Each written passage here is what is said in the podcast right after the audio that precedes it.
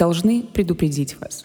Наш подкаст честно, насколько это возможно, рассказывает о порнографии и разного рода сексуальных практиках. Поэтому, если вам меньше 18 лет, выключайте скорее. Мы делаем подкаст-исследования и стараемся представить различные точки зрения по вопросам, которые поднимаем в эпизодах. Ничего не пропагандируем, ни к чему не призываем и никого не пытаемся оскорбить. Иногда говорим оценочные суждения, а иногда вообще все выдумываем. Приятного прослушивания.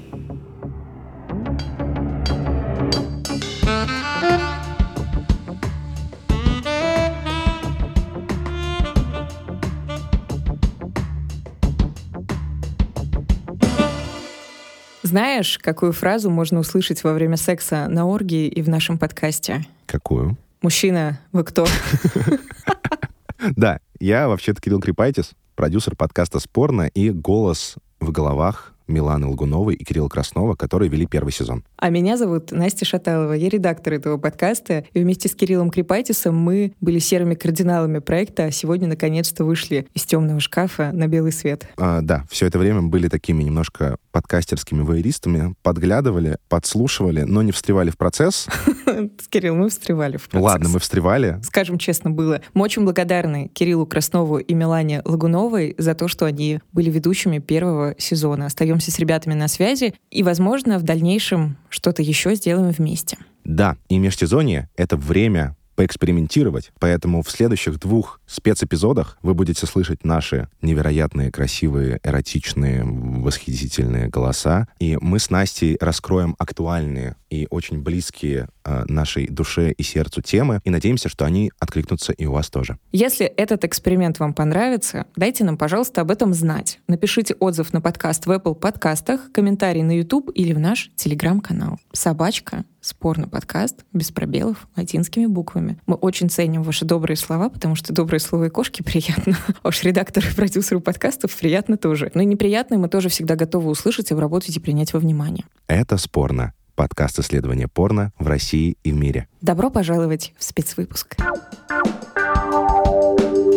Когда мы делали первый сезон, мы общались с огромным количеством людей. Это были эксперты, это были представители индустрии. Я очень много обсуждал эту тему с друзьями. И мы поняли, что порно является большой проблемой для некоторых пар. И иногда может стать катализатором очень серьезных конфликтов в отношениях. Я не знала, что такая проблема существует, потому что я не обсуждала эту тему со своими близкими людьми, с окружением, но я с удивлением узнала, что люди расстаются и даже вот разводятся друг с другом, потому что один из партнеров смотрит порно, а второму это не нравится, и у второго партнера из-за этого возникают очень тяжелые чувства. Обида, злость, грусть, ненависть, презрение, ревность. И все они могут стать причиной разрыва отношений. И самый главный вопрос, который тут возникает, Почему так? Этот вопрос и другие важные вопросы я задала сексологу Евгении Ермакович, интервью с которой вы услышите в первой части нашего сегодняшнего выпуска. А во второй части этого эпизода мы попытаемся разобраться, какие внутренние конфликты по поводу порно, секса и отношений ставят нас в тупик. Тему этого выпуска выбрала я, поэтому мой голос в нем немножко подоминирует, а в следующем выпуске будет доминировать Кирилл. Готовясь к эпизоду, я перечитала, мне кажется, вообще все существующие на русском языке женские и мужские форумы, чтобы узнать, как люди оценивают влияние порно на их отношения. Что они об этом пишут, что говорят, какими проблемами делятся. И я увидела, что в этой теме на самом деле очень много напряжения и боли. Я надеюсь, что наш эпизод поможет людям, для которых эти проблемы тоже актуальны, немножко расслабиться и снять это напряжение и облегчить вашу душевную, эмоциональную боль. И что в конце выпуска вы почувствуете себя не одинокими в этих сложных вопросах, которые касаются порно и отношений. А теперь давайте послушаем Женю.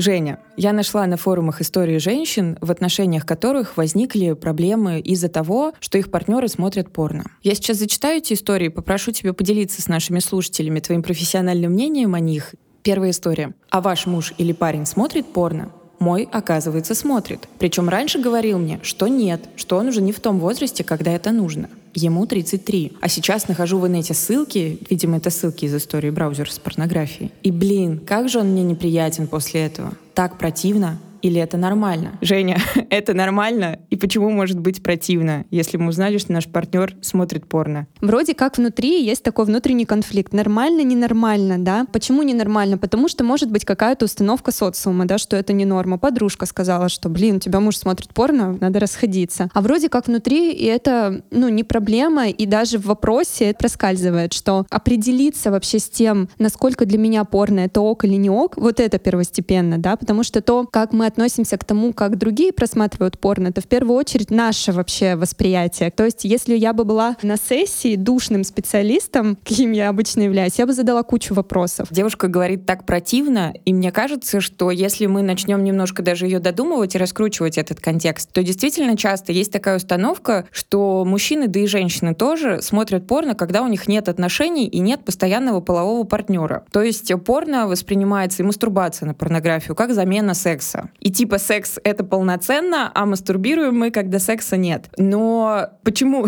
ну, то есть разве мастурбация — это не может быть отдельная просто сексуальная практика, которая существует вообще отдельно от секса? Конечно, соло-секс, он никогда не уйдет на какой-то другой план, неважно, в отношениях вы или нет. Это совсем другой вид контакта с самой собой. Можешь, пожалуйста, уточнить это определение для тех, кто его не слышал еще? Ну, соло-секс, секс с собой, да, то есть это те же взаимодействия, тот же подтекст, та же цель у этого секса, только здесь не принимает участие второй человек. То есть, ну, для меня это про любовь к себе. То есть есть какое-то сексуальное напряжение. Это напряжение, оно считывается человеком как именно сексуальное, и он идет в мастурбацию, чтобы снять это напряжение, чтобы получить выброс каких-то эмоций, дофамина, да, чтобы реализовать свой вот этот потенциал. Потому что если мы будем постоянно гасить вот это свое либидо, да, то оно просто за ненадобностью сойдет на нет. Есть у него такое интересное свойство. Куча есть практик э, в сексологии, которые мы изучаем, сексологи, когда мы просим клиентов и клиенток помастурбировать, просто изучить свои эрогенные зоны, потому что они у нас меняются, там разные есть жизненные периоды, климакс, беременность, послеродовый период, последепрессивный период. И мастурбация — это, ну, и подпорно тоже, это как элемент просто изучения себя, как мне нравится, а что я вообще чувствую, не чувствую, как мне приятнее, чтобы перенести потом этот опыт мастурбации в партнерский секс. То есть отменять мастурбацию, если вы в отношениях, ну это глупо, я считаю. Да, я согласен полностью с Женей. Мастурбация — это такая отдельная сексуальная практика, которая, как и порнография, в нормальных, здоровых, хороших отношениях может спокойно существовать. Знаешь, что хотела сказать? Что в здоровых отношениях, кроме любви, существует еще одна важная штука. Кроме того, чтобы любить, и себя, и партнера. Мне кажется, что это база, и это подразумевается вообще как часть любых здоровых отношений. Важно разрешать себе и партнеру меняться и быть разными. И тогда ни порно, ни сексуальная жизнь, в принципе, мне кажется, не станут проблемой, если уважать эти перемены и относиться к ним с интересом. Да, но зато порно и вообще ваша сексуальная жизнь может стать замечательным полем для экспериментов, и экспериментировать важно, экспериментировать нужно, важно изучать свою сексуальность с партнером, понимать, что тебе больше нравится, что тебе принесет больше удовольствия, и тогда вы вообще будете все счастливы. Вообще, мы сегодня говорим об отношениях не просто так. У нас на носу крупная дата, 14 февраля, День всех влюбленных. Тех, у кого партнера нет, мы очень сильно уважаем и очень крепко обнимаем. И надеемся, что в этот праздник вы не будете фрустрировать из-за того, что у вас нет партнера, что вы не будете грустить, потому что быть сингл — это очень круто. А если вы хотите попробовать что-то новое, или в одиночку, или с партнером, как угодно, наши друзья из «Точки любви», одного из самых крупных магазинов для взрослых, подготовили специальные наборы к 14 февраля. В них можно найти все, что принесет вам море любви и удовольствия. Я стесняюсь, у меня покраснели щечки, потому что я это подтверждаю. Мы заговорили о сингл, хочу признаться, что на протяжении целых трех лет, вот с 27 до тех пор, как мне исполнилось почти 30, я была на 100% single person. Я не испытывала интереса к отношениям и к сексу. Представляешь, у меня три года не было секса. Какая красота пропадала. Но как раз в этот период усилился мой интерес к собственному телу. Я впервые в жизни в 27 лет стала познавать, из чего оно вообще состоит и что этому телу нравится. И признаюсь от чистого сердца, именно точка любви была генеральным спонсором моих удовольствий, потому что я себе на каждый праздник покупала там секс-игрушки и накопила за эти три года 5 килограммов вибраторов, которые меня радуют, между прочим, до сих пор. Честно, я от всего сердца, и не только сердца, но и от всего тела, очень рекомендую обратить внимание на специальные наборы, потому что там, правда, есть все, что нужно для того, чтобы начать познавать себя или для того, чтобы корректно предложить какую-то сексуальную практику вашему партнеру. Особый кайф это название наборов мне очень нравится «Искры в глазах». Кирилл, у тебя есть любимый набор в этом списке? Не думал, что скажу тебе это, Настя, но у тебя классный банан. В общем, это одно из названий наборов, а с полным списком наборов и их содержанием вы можете ознакомиться по ссылке в описании. Мы советуем поторопиться, потому что количество наборов строго лимитировано и ограничено. Еще, дорогие наши слушатели, кроме того, что мы вас очень сильно уважаем, мы вас очень сильно любим. И поэтому хотим подарить вам вместе с точкой любви целых пять наборов, бережно собранных и протестированных на качество. И все с ними хорошо. Внутри наборов вас ждут расслабляющие свечи, смазки, секс-игрушки. И еще мне очень понравилась эта штучка. Это классная игра «Давай попробуем» на исследование сексуальности. Вот если испытываете кринж, когда хотите поговорить с партнером своим о сексе, игра «Давай попробуем» может снять градус этого кринжа и раскрыть какие-то новые интересные штучки вам в друг друге. С условиями розыгрыша вы можете ознакомиться у нас в телеграм-канале «Спорно подкаст» без пробелов латинскими буквами. Ссылочка тоже в описании. Любите себя и любите друг друга. Мяу. А мы возвращаемся к интервью с сексологом Женей Ермакович и обсуждаем вторую историю. Для меня это измена. С полгода назад увидела закладку порно-сайта, пока он мне что-то показывал на экране компьютера. До этого момента и мысли не было что-то проверять, залазить и так далее. В тот день все изменилось. Я впервые посмотрела историю браузера, нашла кучу просмотров на разных сайтах. Было очень обидно, мерзко и грустно. Чем я плоха? Почему смотрит на других, будучи в отношениях со мной? Вот почему у нас почти нет секса. Вся тряслась, сердце заходилось, было трудно говорить и дышать. В тот вечер впервые за три года я на него кричала, что не хочу, чтобы мой мужчина мастурбировал на других, что я живой человек, что мне это обидно, это меня унижает и уничтожает, что для меня это измена. У меня у самой, знаешь, аж это как-то сердцебиение, и прям искренне жаль девушку. Очень хочется дать ей поддержку какую-то, да, им разобраться со второй стороной, с мужчиной, да, как вот он вообще видит эту ситуацию, им поработать действительно вот с принятием себя и какой-то опоры на себя, что если мужчина смотрит порно, это не значит, что он вас не любит, что все равно в мастурбации, в просмотре порно там больше психоэмоционального компонента, а секс с партнером — это совсем другое. Это больше про телесность, про близость, это другие гормоны вырабатываются. И что я услышала здесь в этой истории, что девушка сказала недословно, но что теперь понятно, почему у нас нет секса. Вот здесь уже действительно порно становится проблемой. Если просмотр порно влияет на сексуальную жизнь партнеров, то это действительно уже то, с чем можно обратиться к специалисту и начать работать. Я тут со своей мужской оптики могу сказать, что когда ты приходишь с работы, ты устал, ты просто ненавидишь всю жизнь. И понятно, что ты не пойдешь заниматься сексом, потому что ты в этот момент ужасно уставший, и как бы у тебя тоже может болеть голова. Это не вот этот вот мем про то, что типа у девушек всегда болит голова, у мужчин тоже может болеть голова. Мужчины могут быть не уверены в том, что они впечатлят свою партнершу, что они доставят ей удовольствие. Они могут очень переживать во время процесса. И чтобы минимизировать все эти переживания, переживания, ты просто пойдешь и подрочишь. И поэтому ты можешь предпочесть мастурбацию сексу. Но это не значит, что ты не любишь своего партнера. Я здесь добавлю тебя и соглашусь, потому что я тоже слышала от своих знакомых мужчин, что секс в нашей культуре тоже для мужчин воспринимается как еще одно поле боя, еще одна область действий, где нужно тоже напрягаться, быть таким сексапильным, вкусно пахнуть, нужно перед этим помыться, нужно что-то предпринять, нужно еще и долго не кончать. Я еще, знаешь, обсуждала эту тему со своими подругами, у которых есть дети, и узнала, что в парах, где недавно родился ребенок, тоже такое бывает, когда мужчина вдруг, даже если для него это не свойственно, начинает мастурбировать. А женщину это сильно беспокоит, и у нее возникает вот такой вот внутренний конфликт. Она устала, она с утра до вечера с младенчиком на руках. Она ждет, когда муж придет с работы. Потеряла форму. Выглядит не так. Рождение ребенка — это просто ядерный взрыв в теле женщины, поэтому ей хочется еще раз получить от него подтверждение внимания, получить подтверждение любви, услышать, как она все равно красива, как она все еще сексуальна с этими растяжками, с этими какими-то проблемами. А муж приходит с работы, целует ее в щечку, идет в ванну и дрочит там напорно с э, Джей Алисой. И женщину в этом случае можно понять, потому что у нее растет уровень тревоги, и у нее уже в голове вырисовывается рассказывается катастрофа о том, как она одна с младенцем на руках на вокзале едет к маме в Владивосток с последними деньгами в ладошке. А потом я вышла на перекур и поговорила с мужьями моих подруг и спросила, ты чего, собака, так себя ведешь? У нас такие есть разговоры вот в дружбе достаточно откровенные. И я узнала от мужей моих подруг, что они после родов начинают чаще мастурбировать, потому что они еще больше после родов уважают, любят и берегут жену. Они понимают, что тело в ужасе. Они понимают, какую катастрофу перенесла просто ее вагина,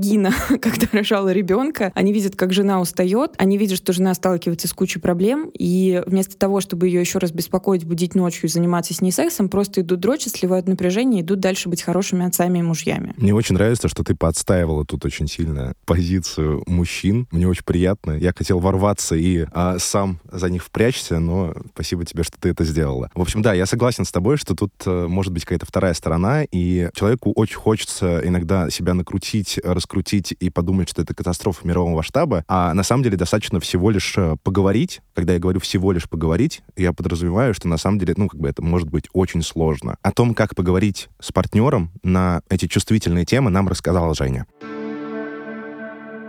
говорить про себя, про свои чувства, говорить не с точки зрения обвинителя, да, что «ах, ты такой, ты смотришь порно». Нет, говорить про себя, что, знаешь, когда ты смотришь порно, я чувствую себя ужасно, я чувствую себя непривлекательной, некрасивой, мне кажется, что именно поэтому у нас с тобой мало секса, потому что я как-то не так выгляжу, или я пытаюсь тебе понравиться, но я не знаю как. Может быть, мы вместе как-то решим этот вопрос вообще. Давай вместе посмотрим порно, какое тебе нравится, и, может быть, я пойму тогда тебя лучше через это, это и строить разговор не как обвинение и конфликт, а как что-то конструктивное, что-то про чувства и про переживания. Мы же не привыкли еще и с чувствами контактировать, да, нам самим себе сложно признаться, что я что-то чувствую там внутри себя, а еще и кому-то сказать, это вдвойне сложнее, втройне, наверное. Еще и чтобы тебя поняли, это очень сложно. Поэтому многие из нас сталкиваются с такими историями, когда мы чувствуем себя не такими уж привлекательными, не суперсексуальными, и важно разговаривать с партнером и важно выстраивать так отношения, чтобы делиться друг с другом приятными какими-то ощущениями друг от друга, что ты сегодня прекрасно выглядишь. Это действительно бывает важно и полезно. Это все падает в нашу копилочку самооценки. Принимать себя любой, растрепанной, уставшей с работы, варящий рис в старых трениках с дулькой на голове. Да, это действительно помогает укрепиться в какой-то своей красоте, в своей нормальности. Потому что, конечно, когда ты смотришь порно, там очень красивые, как на подбор, подбор актеры актрисы, и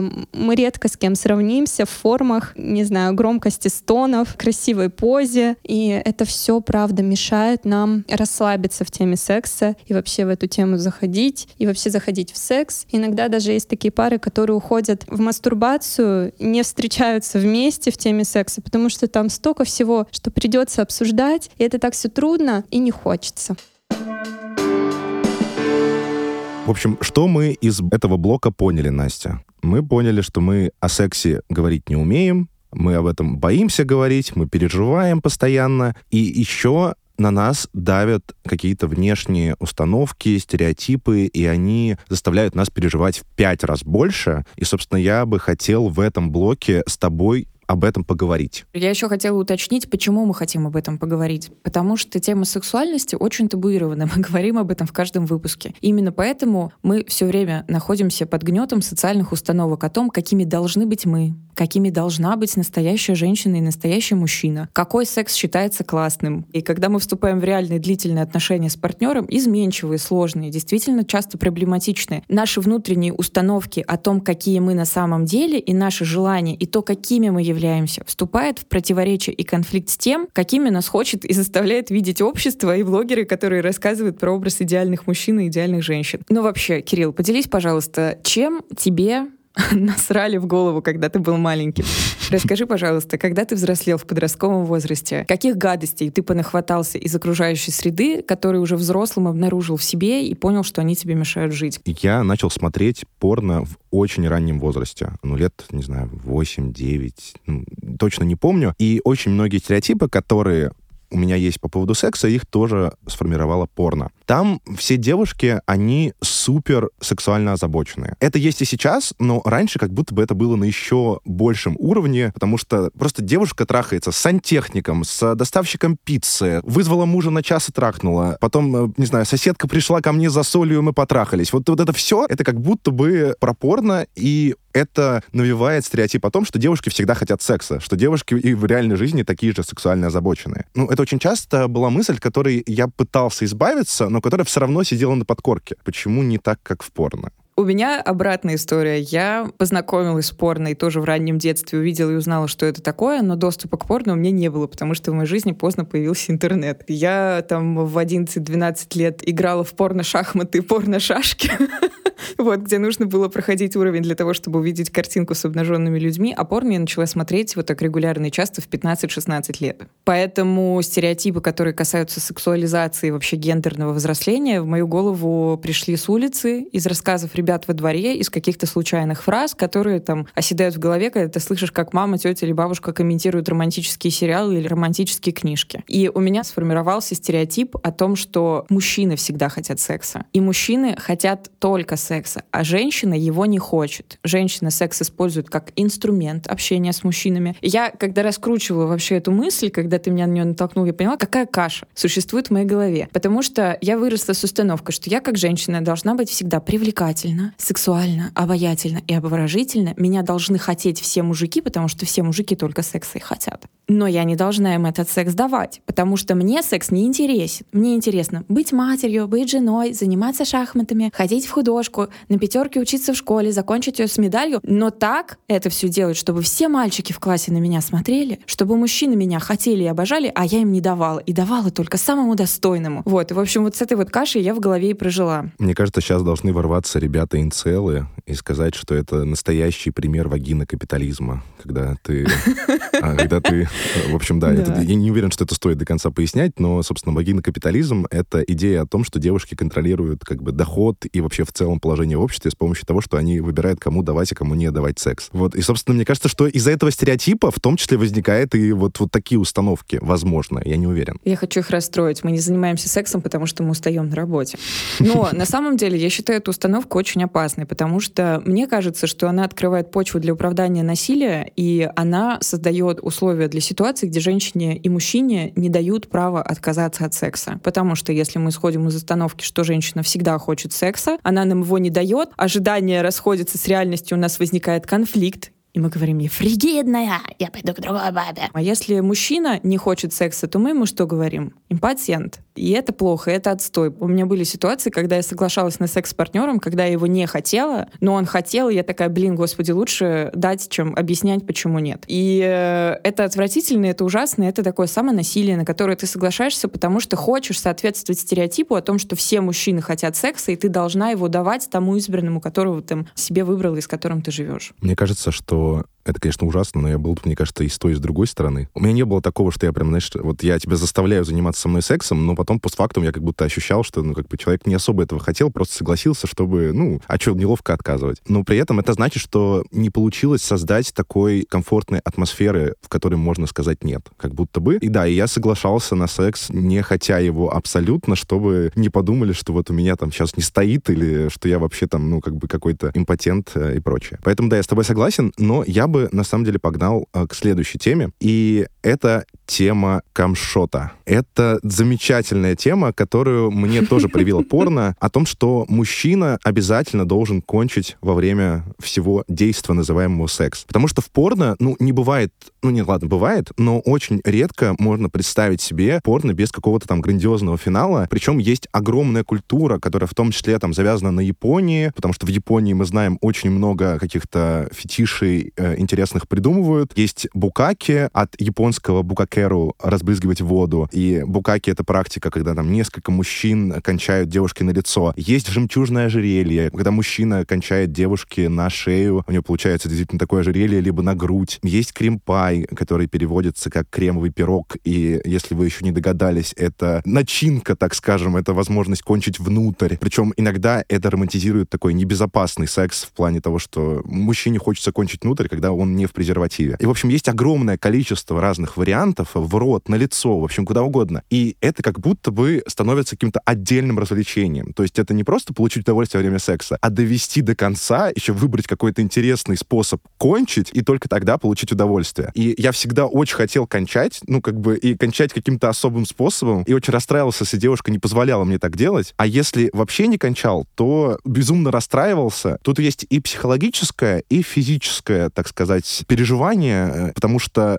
психологически это просто как бы неприятно, что есть установка, что это будет круто, а тебе этого не дали, и, в общем, ты грустишь. А физиологически действительно есть э, термин, который называется blue bolt, переводится буквально как синие или голубые шары. И это означает, э, ну, это, это не очень медицинский термин, медицинский термин там какой-то сложный, он называется эпидидемиальная гипертензия. Надеюсь, что я это выговорил. В простонародье это blue bolt, то есть, типа, мужчина не кончил, у него синие шары, вот, посмотрите. И это действительно приводит к дискомфорту в области мошонки, в области яичек, в области пениса, но мне кажется, что не так страшен черт, как его малюют, потому что, ну, это не такой огромный дискомфорт, чтобы из-за этого, ну, заставлять девушку доводить тебя до оргазма, потому что вот у меня будут синие шары, у меня будет все ужасно, мне будет больно, плохо. Мне кажется, что мужчины очень часто этим пользуются. Вот это моя любимая тема. Прежде чем дойти до оргазма, довести женщину до чувства вины, чтобы она с тобой переспала да, из жалости. Да. Чувство вины и другие способы сексуального насилия. Ну, пожалуйста, а то у меня будут яйца болеть. Сразу хотела с двух сторон прокомментировать этот стереотип, постараюсь это сделать коротко. У меня после того, как я в подростковом возрасте начала смотреть порно, тоже были к себе такие ожидания, что я должна как-то красиво в конце секса перед мужчиной предстать, чтобы он как-то красиво кончил и почувствовал себя героем порно. Каково было мое удивление? Ну, может, я с такими мальчиками встречалась, чувствительными такими, литературными, миленькими, которым вообще это нахрен было не надо. Я лежу такая, ну что, кончишь мне на грудь? А он задыхается, он уже умирает. Он не готов вообще перестроиться. Он, если сейчас прервется, то как бы не будет оргазма, будет инсульт нашей постели. Поэтому никаких вот этих историй их не может быть. Просто как бы дай нам дойти до конца. И мне казалось, что я должна быть женщиной, которая предъявляет все свое тело для того, чтобы у него кончили. Единственное, что я не разрешала, это вот эякуляцию без презерватива внутрь, потому что как бы беременность э, нежелательную никто не отменял. Я еще получила обратный стереотип о том, что мужчина обязан довести женщину до оргазма. Все женские журналы, все cool, yes, все на свете всегда пестрило статьями о том, как найти клитор. До сих пор мужчины в Твиттере не разобрались, но все пестрило статьями, как найти клитор и как довести женщину до оргазма. И я на себе чувствовала давление. А довести женщину до оргазма, ну, бывает сложно, потому что мы сами не знаем, как мы кончаем. Ты не знаешь, как устроено твое тело. Ты там 18-19 лет еще вообще не поняла, какие ты эмоции испытываешь во время секса. В целом приятно. И на том спасибо. И, по сути, там до оргазма я себя научилась доводить, вот дай бог здоровья, точки любви, с помощью секс-игрушек 27-28 лет. Мне кажется, что мы тут возвращаемся немножко к тому самому полю боя. Потому что я, если честно, ну, как бы, я не скажу, что я подцепил этот стереотип где-то, ну, не могу вспомнить где, может быть, тоже в порно, может быть, тоже в каких-то рассказах, порно-журналах, либо в порно-играх, играх, потому что на самом деле вот в порно-играх женщины кончают чаще, чем в порно-видео. Но при этом мне всегда было дико неловко, когда я кончал раньше, чем девушка, потому что у меня уже не особо там какое-то сексуальное желание есть, потому что, ну, если честно, у мужчин очень часто бывает такое, что после как, как ты кончил, тебе хочется просто лечь на бочок и уснуть, а нужно как-то, ну, еще удовольствие партнерши дальше доставить. И это всегда дико неловко, и ты еще после секса еще не знаешь, ты не понимаешь до конца, девушка кончила или нет, потому что она об этом там могла не сказать, могла там как-то это не показать, могла это сдержанно очень сделать. И ты иногда даже такой, типа, а как там это, ну, пу-пу-пу. Э, ну, то есть вот это вот постоянно, потому что э, если девушка девушка сама не очень уверена в том, какие у нее эрогенные зоны и прочее, то не нужно пытаться выиграть вот в эту вот игру, что давай я сам угадаю, сам придумаю. Да, правда. Я тебя поддержу на сто процентов. Не надо нас, пожалуйста, затрахивать для того, чтобы себе что-то доказать, и чтобы что-то доказать другим мальчикам, с которыми вы будете это обсуждать в спортзале, в раздевалке. Я вот э, остановилась на том, что, во-первых, женское тело довольно сложная штука. Есть женщины, которые не кончают во время секса. Я одна из таких. Просто так физиология устроена, что ну вот невозможно мне ни в какой позе достичь такого контакта с мужским телом, чтобы с стимуляция шла в нужном месте. Просто получаешь удовольствие, ждешь конца, и там как-то уже и секс-игрушки помогают руки, и разные другие способы и приспособления для того, чтобы это сделать. Но эмоциональная тяжесть на мне от этой темы была велика, потому что, ну вот, я начала заниматься сексом активно где-то там 19-20 лет. Секс есть, оргазма нет. Что же делать? Господи, я не кончила. Может быть, если он понял, что я не кончила, то я его унизила, и теперь он лег на бочок, потому что он переживает. А может быть, я не кончила, потому что это со мной что-то не так. А если, не дай бог, еще парень во время секса не кончил, то я думаю, что и со мной что-то не так, и с ним что-то не так. И вообще секс — это не для нас. Мы уходим из этой игры навсегда и умираем в одиночестве. Вот и все. В общем, какой мы делаем вывод?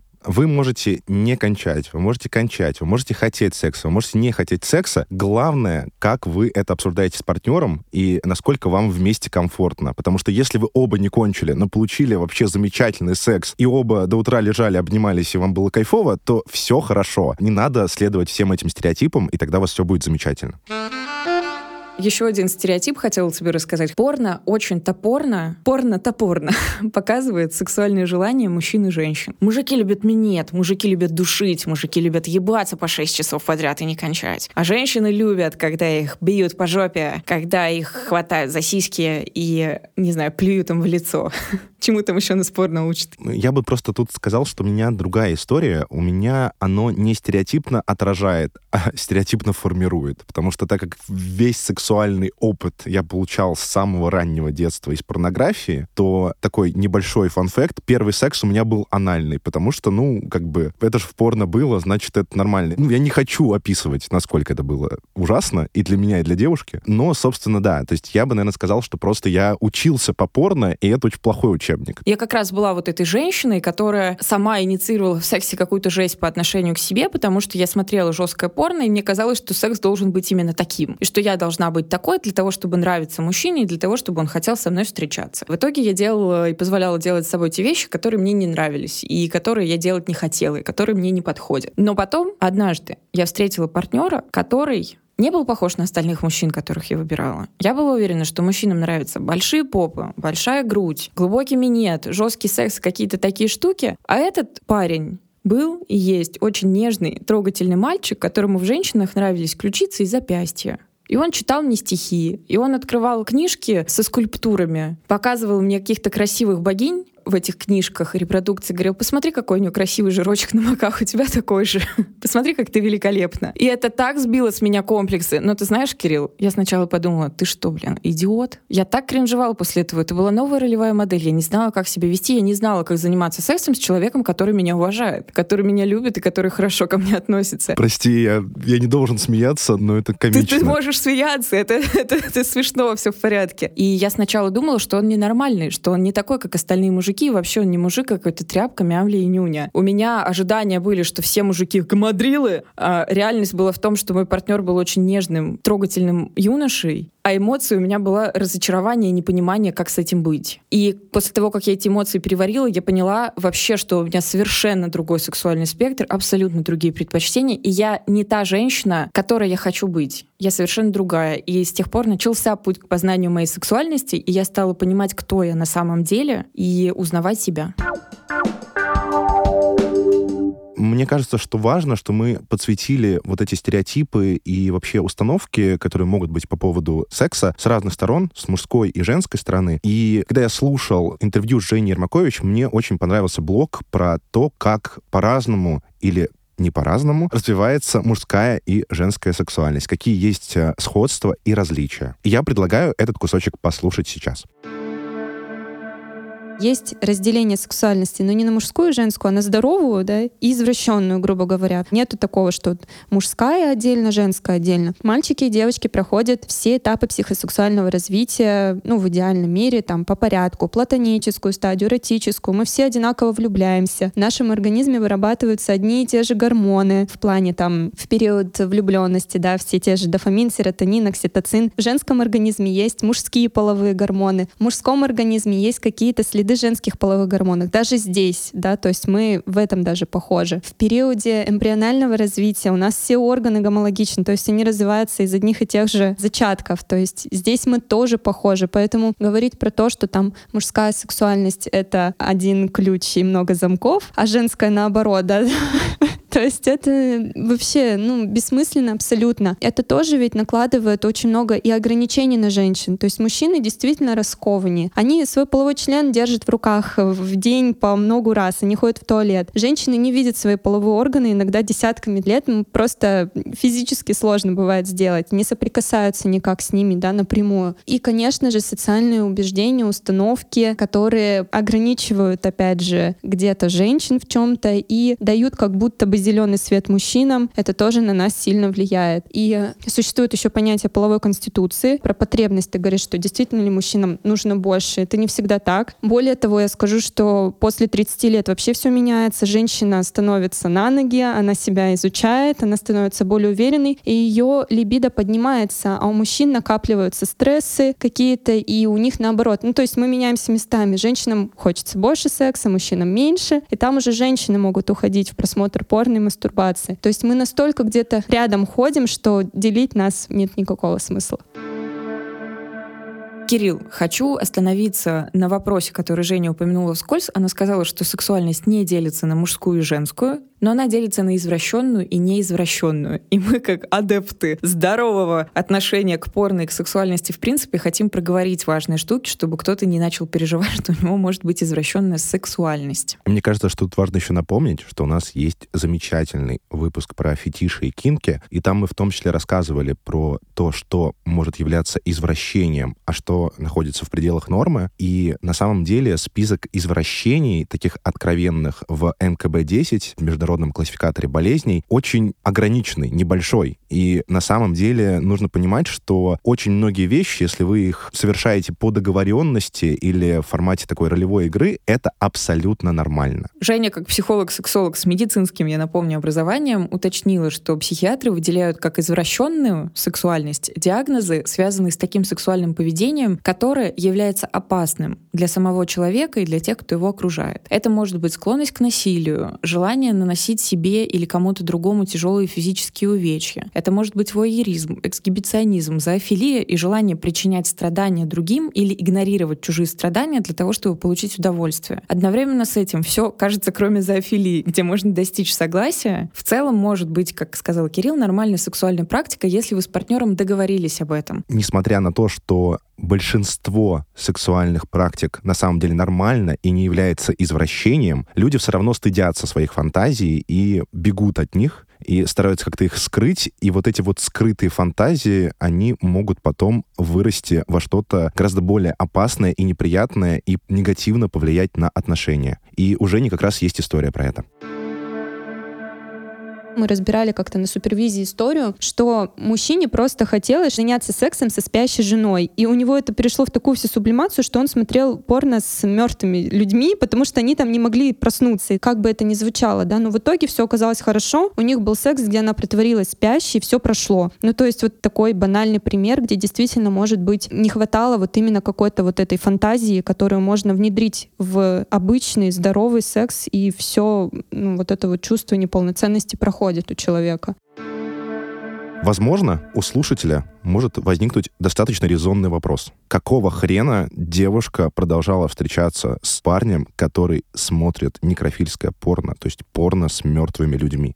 И тут, конечно, можно очень легко сказать, беги от него, переставай страдать херней, но в реальной жизни все не так просто. Мы не знаем там полной ситуации, может, у них была вместе ипотека, там, не знаю, брак и дети, и вообще много всего. Но даже если этого не было, все равно, возможно, стоит сначала поговорить с партнером, а потом уже решать, что он какой-то не такой. Потому что на самом деле, как мы понимаем, даже какие-то небольшие нереализованные желания могут выливаться во что-то очень грязное, что-то очень опасное, что-то извращенное. И я тут хочу оговориться, что мы ни в коем случае не оправдываем некрофилию, некрофильское порно и секс со спящими тоже. Это все остается в рамках нормы только если это ролплей, если это ролевая игра. Знаешь, что я хочу сказать слушателям в конце выпуска? Ребята, многие из нас выросли в среде и в культуре, которая в гробу видала наши желания и не учила нас уважать себя и уважать других людей, но учила быть кому-то все время должными, чувствовать себя виноватыми, если мы не такие, и соответствовать некой норме, которую к нам предъявляет общество. Но фактически обществу на нас плевать. Не плевать на нас, нашим близким людям,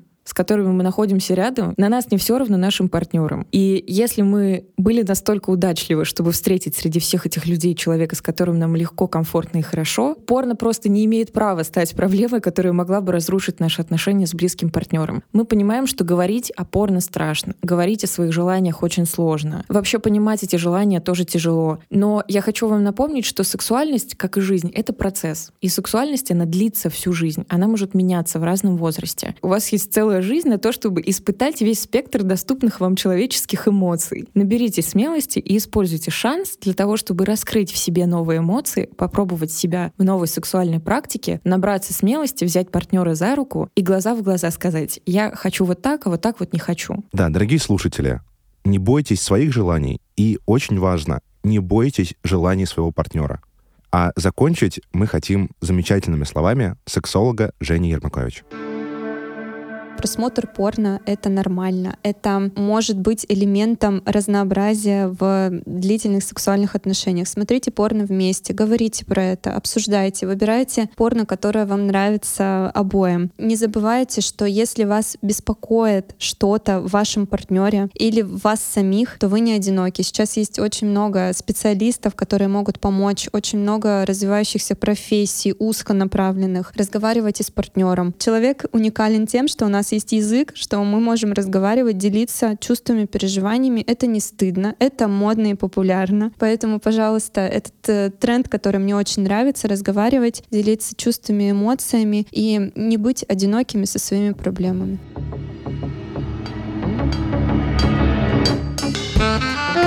Вы слушали «Спорно» — подкаст исследования порноиндустрии в России и в мире от студии «Терминвокс». Слушайте нас на всех подкаст-площадках и на YouTube. А еще участвуйте в розыгрыше лимитированных наборов с игрушками, лубрикантами и средствами контрацепции от «Точки любви», крупнейшего магазина товаров для взрослых и нашего партнера. Чтобы принять участие в конкурсе, идите в описание выпуска. Там есть ссылка на наш телеграм-канал, перейдя в который вы можете выиграть эти наборы. Я обращу ваше внимание, что там же, в описании, вы можете найти ссылочку, по которой наборы можно не только выиграть, но и купить, чтобы порадовать себя и ваших любимых в 14 февраля. А еще подписывайтесь на соцсети студии Терминвокс, чтобы ничего не пропустить. Там мы делимся новостями о наших других замечательных и классных проектах. С вами был продюсер «Спорно» Кирилл Крипайтис. И редактор «Спорно» Настя Шаталова. Мы благодарим за участие в подкасте сексолога Евгению Ермакович и надеемся, что этот выпуск услышат люди, которым он был нужен. Над подкастом работали звукорежиссер Тимофей Сулимов, композитор Полина Бирюкова, дизайнер Лиза Семенова. Большое спасибо за помощь в проекте шеф-редактору студии Марии Погребняк.